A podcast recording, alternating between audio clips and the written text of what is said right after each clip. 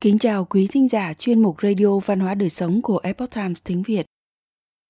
Hôm nay, chúng tôi hân hạnh gửi đến quý thính giả bài viết có nhan đề Câu chuyện thần tiên, thành tâm kính đạo cảm động tiên nhân. Bài do Cửu Ngọc truyền ngữ theo bản gốc lấy từ nguồn tránh kiến nét, đã được chỉnh sửa bởi Chu Nguyệt Minh. Mời quý vị cùng lắng nghe. Con trâu già sống lại vàng ngọc tự bay đến. Báu vật cũng tự mình tập hợp. Đó là những trải nghiệm kỳ diệu của người đàn ông thành tâm kính đạo. Xưa có một người tên là phùng đại lượng, sống ở huyện đạo giang, tỉnh tứ xuyên, trung quốc. Mặc dù xuất thân trong gia cảnh bần hàn và mang tâm cầu đạo, nhưng phùng đại lượng không tu tập bất kỳ pháp môn nào. Mỗi khi thấy có đạo sĩ hoặc tu sĩ đi ngang qua. Ông đều mở cửa nghênh đón hoặc mời họ ở lại nhà một đoạn thời gian. Nhà phùng đại lượng chỉ có duy nhất một con trâu già làm đầu cơ nghiệp. Một ngày nọ, con trâu già đột nhiên chết đi. Vợ ông khóc lóc nỉ non rằng, cái ăn, cái mặc của cả gia đình đều dựa vào con trâu này. Giờ nó chết rồi, chúng ta dựa vào thứ gì để duy trì cuộc sống Hồi ấy trên núi Từ Mẫu có một đạo sĩ. Mỗi lần đi ngang qua nhà họ Phùng đều dừng chân nghỉ lại ít ngày. Lúc này vị đạo sĩ lại đến. Vợ chồng ông đem chuyện châu giả kể cho đạo sĩ nghe. Vị đạo sĩ nói, ông còn giữ bộ da và sừng châu không? Phùng Đại Lượng gật đầu và mang ra những gì còn lại.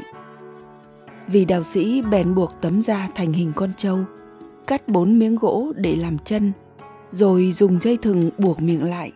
Sau đó lớn tiếng đuổi đi thì con trâu liền sống dậy, vẫn mảnh khỏe béo tròn như trước. Đạo sĩ nói, con trâu này không cần ăn hay uống, nhưng lại có thể hoạt động cả ngày lẫn đêm. Ông có thể dùng nó để cày bừa hoặc kéo cối xay. Sức mạnh của nó gấp đôi con trâu bình thường nhưng nhớ là tuyệt đối không được tháo dây thừng cột miệng nó ra. Kể từ đó, vị đạo sĩ cũng không còn đến thăm Phùng gia nữa. Vào một năm ngày hè oi bức, con trâu bận rộn làm việc đến mức thở hổn hển. Cậu bé chăn trâu thương nó vất vả, bèn cởi dây thừng ở miệng nó ra. Bất ngờ là con trâu lại biến thành một đống da và xương. Tuy nhiên, Lúc này nhà họ Phùng đã trở nên giàu có, gia nghiệp không còn phụ thuộc vào con trâu như trước. Sau đó Phùng Đại Lượng liền cải tạo phòng say cối thành một quán rượu. Phùng Đại Lượng thường dùng quán rượu này để phụng đạo, bày tỏ lòng biết ơn đối với tiên nhân. Đồng thời, ông vẫn làm việc thiện giúp người và vẫn tỏ lòng hiếu khách với các vị tu sĩ. Một số bậc lão nhân đi kiếm củi thường đến quán của Phùng Đại Lượng uống rượu. Ông không lấy tiền mà còn dùng lễ để đối đãi. Cho dù họ đã uống miễn phí nhiều lần thì ông vẫn tỏ lòng tôn kính. Một ngày nọ, có vị lão nhân nói với Phùng Đại Lượng Ngày mai, tám người chúng tôi sẽ đến đây uống cho đến khi say mới thôi. Ông đừng ngạc nhiên khi thấy chúng tôi đông như vậy. Hôm sau, tám bậc lão nhân cùng nhau đến. Một vị lấy từ tay áo ra cây trinh nam nhỏ, cao khoảng 5 đến 6 tấc, rồi đem trồng ở trong sân, sau đó uống rượu cho đến khi thỏa thích mới rời đi. Trước khi đi, vị ấy nói, Cảm ơn ông đã thiết đái rượu ngon, chúng tôi không có gì để báo đáp, nên đã trồng cho ông một gốc cây nhỏ trong sân.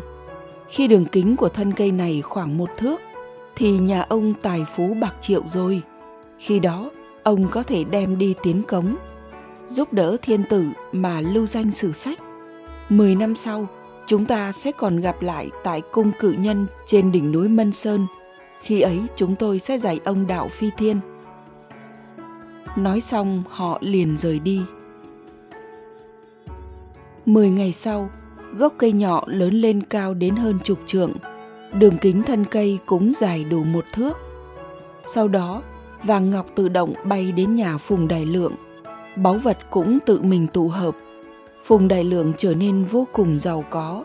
Ngay cả những nhà đại phú như Trác Vương Tôn hay Mi Trúc Giá cũng không thể sánh bằng.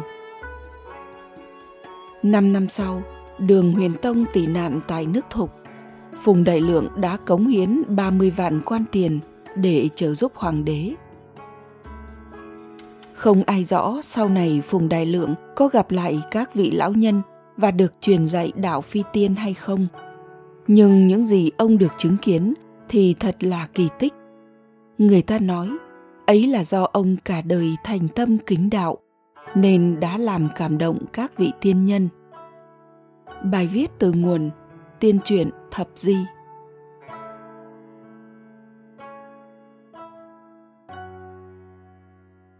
Quý thính giả thân mến, chuyên mục Radio Văn hóa Đời Sống của Epoch Times tiếng Việt đến đây là hết.